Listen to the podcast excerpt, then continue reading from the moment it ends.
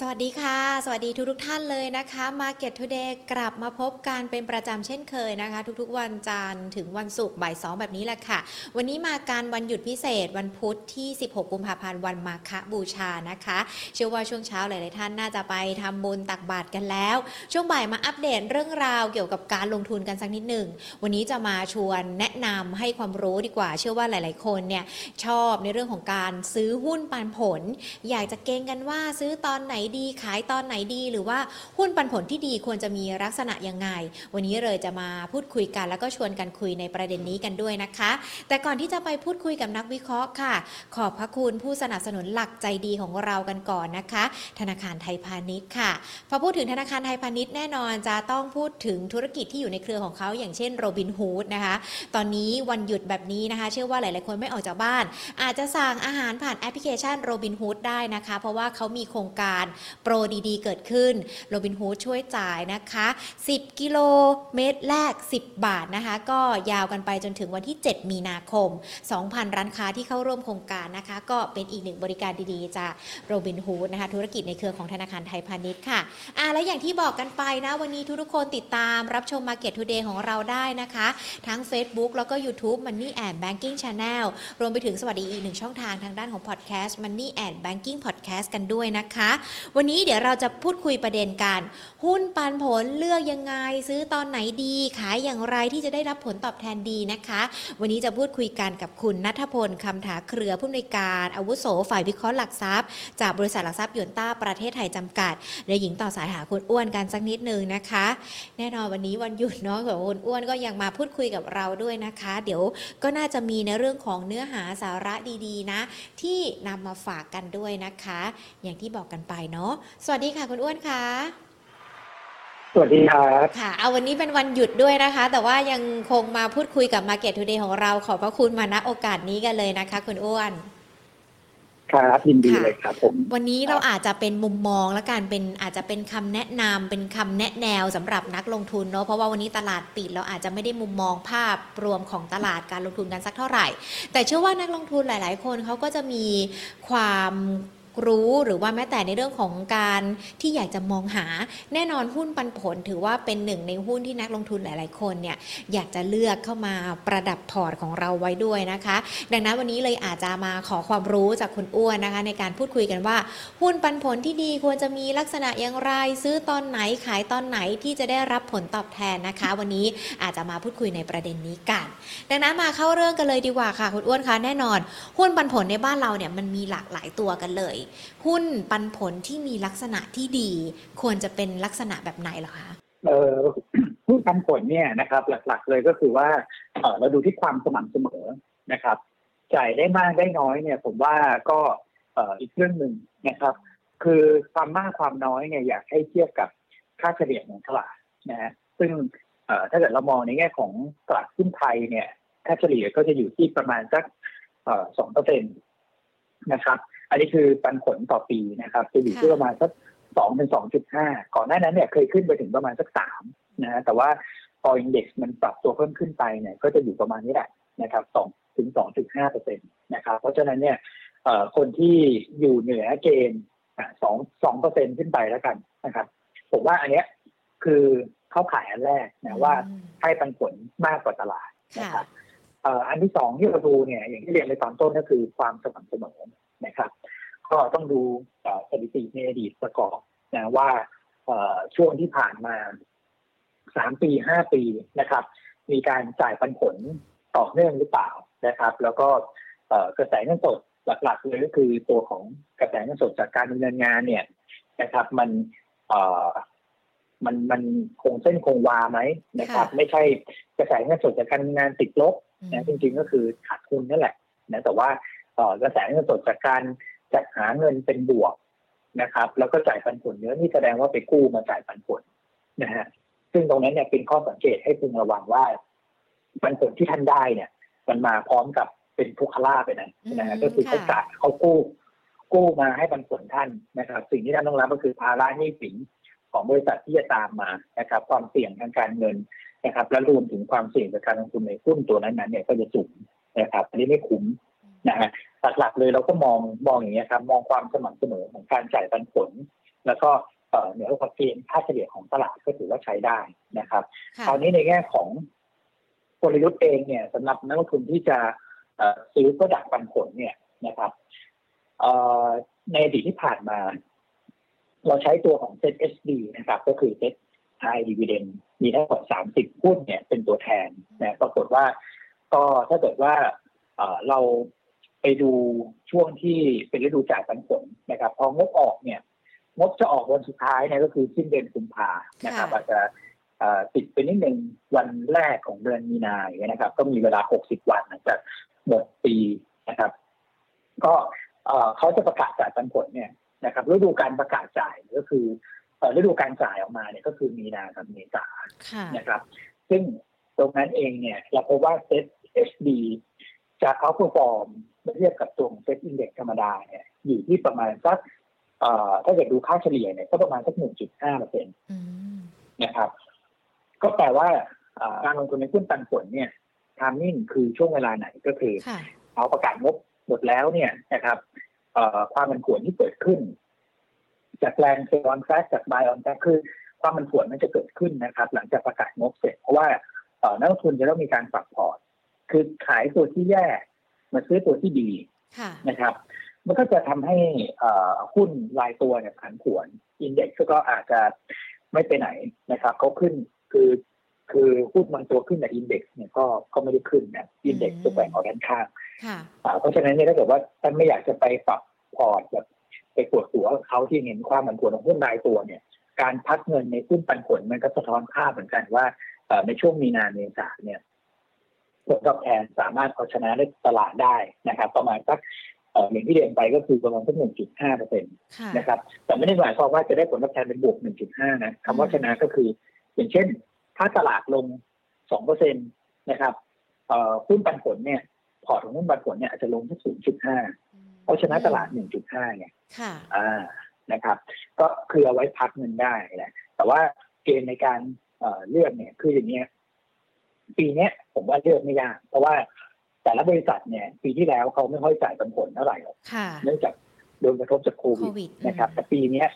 เออปีเนี้ยเขาทบต้นทบดอกนะครับ ก็เลยอืมคิดว่าน่าจะเห็นการจ่ายปันผลที่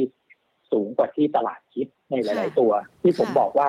เอ่อเล่นไม่ยากสำหรับหุ้นปันผลเนี่ย ก็ไปดูในเซ็ต HD ก็ได้นะครับ มีให้เลือกทั้งหมด30ตัวท่านก็ไปส่อง ส่องอยู่ในนั้นนะฮะ30ตัวว่า เออมันมีตัวไหนที่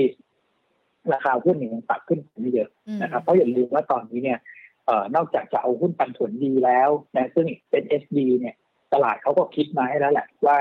ใน30ตัวที่เขาเอามาอยู่ในดัชนีเนี่ยอืมมันก็น่าจะเป็นหุ้นที่เอ่อจ่ายปันผลดีสม่ำเสมอค่ะนะครับ แต่สิ่งที่อืมสำคัญเลยเนี่ยก็คือว่าต้องเลือกหุ้นที่เป็น value stock ค่ะอย่าไปเอา growth stock นะเพราะว่า growth stock เนี่ยตลาดเขาไม่เล่นกันแล้วนะครับ เนื่องจากว่ามันเป็นเกี่ยวกับเรื่องของการปรับขึ้นในอัตราดอกเบี้ยของเฟดเกี่ยวกับเรื่องของมเอ่อความกังวลเกี่ยวกับภาวะสงครามนะค่ะซึ่งคนก็จะขายของแพงมาซื้อของถูก อันนี้เป็นเรื่องปกตินะครับ ก็ขายหุ้นแพงมาซื้อหุ้นถูกเพราะฉะนั้นถ้าเกิดว่าเป็นหุ้นปันผลเนี่ยเน้น value stock ไว้ value stock คืออะไรคือ PE price per book ไม่ใช่บอกว่าสูงไม่ได้นะสูงได้นะแต่ว่าอย่าสูงกว่าค่าเฉลี่ยในอดีตแล้วกันค่ะ นะครับ อันนี้ก็ฝากไว้นิดหนึ่งสำหรับค่ะคนที่หาหุ้นปันผลครับค่ะอย่างตอนนี้เราเห็นการประกาศผลประกอบการออกมากันแล้วด้วย แล้วก็บางตัวก็จะมีปันผลเดือนเดือนมีนาคมเมษายนอย่างที่คุณอ้วนบอกไป ถ้าในช่วงนี้ระหว่างกุมภาพันธ์นี้ก็ก็พอที่จะเข้าไปเก็บได้ใช่ไหมคะ ใช่ครับพอเข้าไปเก็บได้เลยครับค่ะ พอเนี่ยพอคุณอ้วนบอกว่าให้ลองดูใน Set HD เนี่ยก็ลองพยายามเปิดเข้าไปดู แล้วก็มีหลากหลายตัวเลยนะคะ ดังนั้นเองตัวไหนที่ที่พอจะจะเก็บได้มาที่เป็น value stock ด้วย แล้วก็อาจจะไม่ได้อิงกับในเรื่องของทางอัตราดอกเบี้ย หรือว่าแม้แต่สงครามที่เกิดขึ้นเงินเฟ้อกันด้วยอะค่ะ พอจะมีแนะนำไหมคะเออมีฮะคือส่วนใหญ่เนี่ยก็ถ้าเกิดว่าแบ่งเป็นกลุ่มก่อนละกันอืมนะครับ กลุ่มแบงก์ นะจะให้ปันผลเฉลี่ยอยู่ประมาณสักสองเปอร์เซ็นต์ค่ะนะครับเอ่อกลุ่มบ้านบ้านก็จะอยู่ประมาณสักสามเปอร์เซ็นต์อืมนะครับ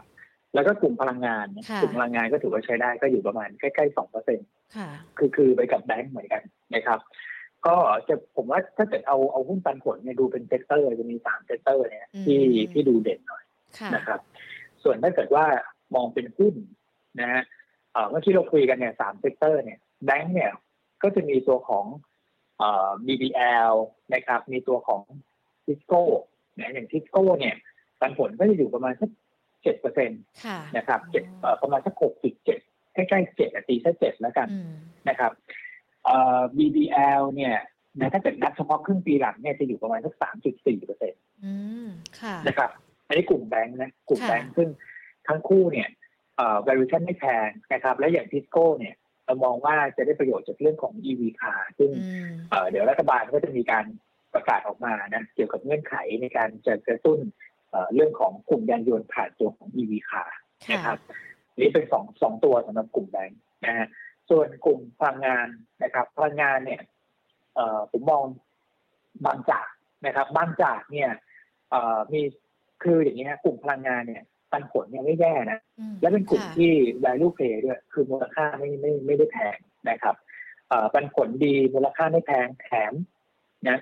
เรื่องของสถานการณ์ในยูเครนรัสเซียเนี่ยจริงๆมันบวกกับราคาพลังงานนะครับ ซึ่งก็จะเป็นบวกกับเอ่อหุ้นกลุ่มพลังงานโดยภาพรวมด้วยนะครับค่ะเพราะฉะนั้นเนี่ยกลุ่มพลังงานเนี่ยถ้าเกิดเรามองช่วงสักสองสัปดาห์ข้างหน้าเนี่ยนะครับ ไปจนถึงเอ่อช่วง XD ผมว่าน่าสนใจเหมือนกันที่จะเข้ามา เอ่อเป็นเป็นกลุ่มที่รับไม้ต่อจากกลุ่มแบงค์อืนะมกลุ่มแบงค์เนี่ยก่อนหน้านั้นตั้งแต่ต้นปีแล้วนำดัชนีเราขึ้นมาเยอะ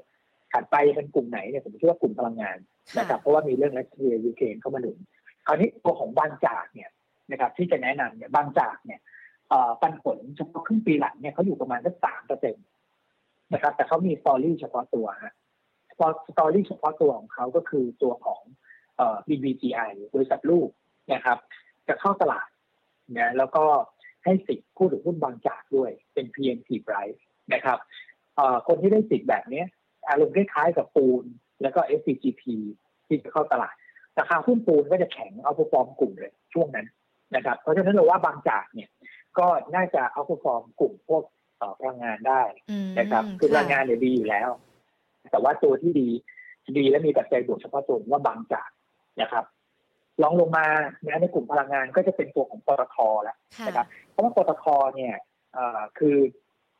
ราคาหุ้นเนี่ยยังไม่ค่อยขึ้นสาเหตุเพราะอะไรเพราะว่าปตทเนี่ยลูกของเขาเนี่ยไม่ได้ดีทุกคนนะครับ ก็จะมีโรงกลั่นที่ดีปิโตรเคมีบวกลบนะไม่ไม่ไม่ไม่ได้ดีมากคือผ่านจุดพีคไปแล้วนะครับ แต่ว่ามาสะดุดอะโรงไฟฟ้าก็ไม่ได้ดีนะอืมคือโรงกลั่นดีค่ะโรงกลั่นดีปิโตรเคมเสมอตัวโรงไฟฟ้าไม่ดี OR ไม่ดี ชัดเจนนะฮะเพราะปั๊มน้ำมันเนี่ยโดนกระทบจากเรื่องของการท่องเที่ยวค่ะนะครับแต่ว่าตัวผลประกอบการของของตัวปตทเนี่ยโดยเฉลี่ยเนี่ยด้วยความที่เขากระจายความเสี่ยงค่อนข้างเยอะผลประกอบการเขาไม่ไม่ได้ดรอกเหมือนลูกๆเขาที่ที่ที่ป้อแป้ไปนะค่ะนะครับ แล้วก็ลงกันเนี่ย มันเป็นสัดส่วนที่ใหญ่ มันก็ยังเอ่อดึงผลประกอบการเขาขึ้นมาได้อยู่อืมนะเพราะฉะนั้นเนี่ยปตทเนี่ยครึ่งปีหลังเนี่ยปันผลก็อยู่ประมาณสักเอ่อเปอร์เซ็นต์นิดๆผมว่าก็ ก็น่าสนใจนะครับค่ะเพราะว่าเป็นหุ้น value play ที่ราคามีขึ้นด้วยนะครับค่ะอันนี้ก็ไปละสี่ตัวค่ะนะครับกลุ่มละสองนะฮะส่วนถ้าเกิดว่าเป็นอสังหาริมทรัพย์อืมนะครับเอ่อเรามองจริงๆอสังหาเนี่ยได้เกือบทุกตัวค่ะเพราะว่าปันผลครึ่งปีหลังเนี่ยก็จะอยู่ประมาณสักสี่เปอร์เซ็นตนะครับ แต่ตอนนี้ที่เราชอบเนี่ยก็คือตัวของเออริจินค่ะนะครับเพราะเรามองว่าOrigin เนี่ยเขาเอ่อมีเรื่องของการ spin-off บริษัทลูกเข้าตลาด นะครับ แล้วเขาก็มีเรื่องของนวัตกรรมนะที่จะต่อยอดธุรกิจของเขาเนี่ย ไปได้ในระยะกลางถึงยาวค่ะนะครับ ก็คือขายสินค้าเนี่ย ได้ทุก generation เลยนะครับ ไม่ว่าจะเป็นสูงวัยนะเอ่อวัยกลางคนค่ะเด็กจบใหม่ ก็เอาเป็นว่าถ้าเกิดเอ่อคุณเกิดมาเนี่ยแล้วคุณใช้ชีวิตอยู่กับ Origin เนี่ย อยู่ได้จนถึงเอ่อเกษียณ แล้วก็มีคนมาดูแลด้วยมีมีเรื่องของการทำเกี่ยวกับเรื่องของเอลอะไรต่างๆด้วยผมมองว่าผู้บริหารที่มีวิสัยทัศน์แบบเนี้ยนะครับ ราคาหุ้นเนี่ยมันจะมีเสถียรภาพในระยะยาวอืมนี่ก็สอดรับกับเรื่องของปันผลที่เราบอกว่าเราต้องการหุ้นที่กระแสเงินสดมั่นคงอ่าซึ่งค่ะใช่สม่ำเสมอซึ่ง property จริงๆเนี่ยไม่ค่อยมั่นคงหรอกอืมนะมันก็ขึ้นอยู่กับยอดขายแต่ว่ามีช่วงเนี้ยที่ที่ที่ดีหน่อยคนมาค่ะซื้อแนวล่างเป็นเยอะแต่ถ้าเกิดเรามองเอ่อ property ที่กระแสเงินสดมั่นคงที่สุด origin เนี่ยคือคือคำตอบนะครับลองลงมาก็อ่าลองลงมาก็อาจจะเป็นตัวของสุภาลัยค่ะนะครับ อันนี้ก็เป็นสามกลุ่มเป็นเป็นตัวแทนไปนะครับ ว่าเอ่อน่าสนใจสำหรับ ปันผลก็ให้ไว้กลุ่มละสองตัวค่ะเท่าๆกันครับผมค่ะพอคนนี้ยเราได้ขาซื้อกันมาแล้วแหละว่ามี 3 กลุ่มที่น่าจะโดดเด่น หรือว่าแม้แต่ในเรื่องของราคาก็เหมาะสมได้ มองยาวกันไปมองที่การขายบ้างล่ะคะ ขายปันผลตอนไหน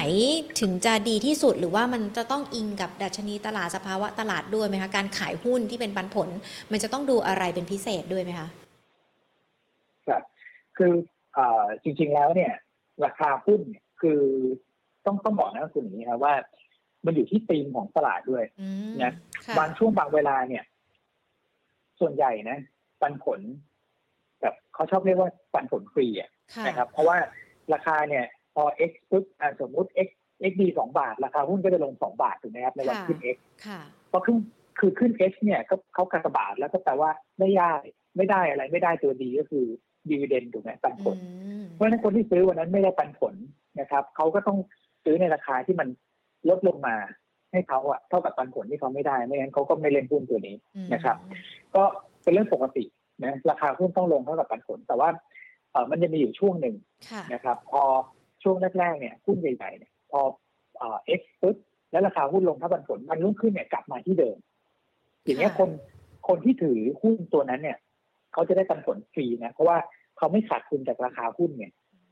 แถมได้ปันผลด้วย คือราคาหุ้นเท่าตัว เท่าเท่าเท่าเดิมถูกไหมค่ะค่ะปกติราคาหุ้นต้องลงเท่ากับปันผล แต่นี่ราคาหุ้นเท่าเดิมอีกสมมติราคาหุ้นร้อยหนึ่งตอนแรกลงไปเหลือเก้าสิบแปดวันรุ่งขึ้นกลับมา เป็นร้อยหนึ่งเหมือนเดิมค่ะแต่ฉันได้ปันผลมาสองสองบาทแล้วอะค่ะนั่นแปลว่าเปรียบเสมือนว่าราคาหุ้นอยู่ที่หนึ่งร้อยสองแล้วอืมนะครับ อันนี้คือการได้ปันผลปันผลฟรีนะคือถ้าเกิดว่าตลาดเนี่ยเล่นตีมปันผลฟรีก็จะฟรีทุกตัวเลยนะนะครับ แต่ช่วงหลังเนี่ย เท่าที่ดูเนี่ยไม่ค่อยให้ฟรีแล้วเพราะอะไรค่เพราะว่าตลาดเนี่ยขึ้นมาที่สูงอืมพอที่สูงปุ๊บคนได้ปันผลฉันได้แล้วฉันก็พร้อมจะขายหุ้นนะครับ จะถือหุ้นไว้ทำไมเก็บเงินสดกันไว้ก่อนอืมนะครับ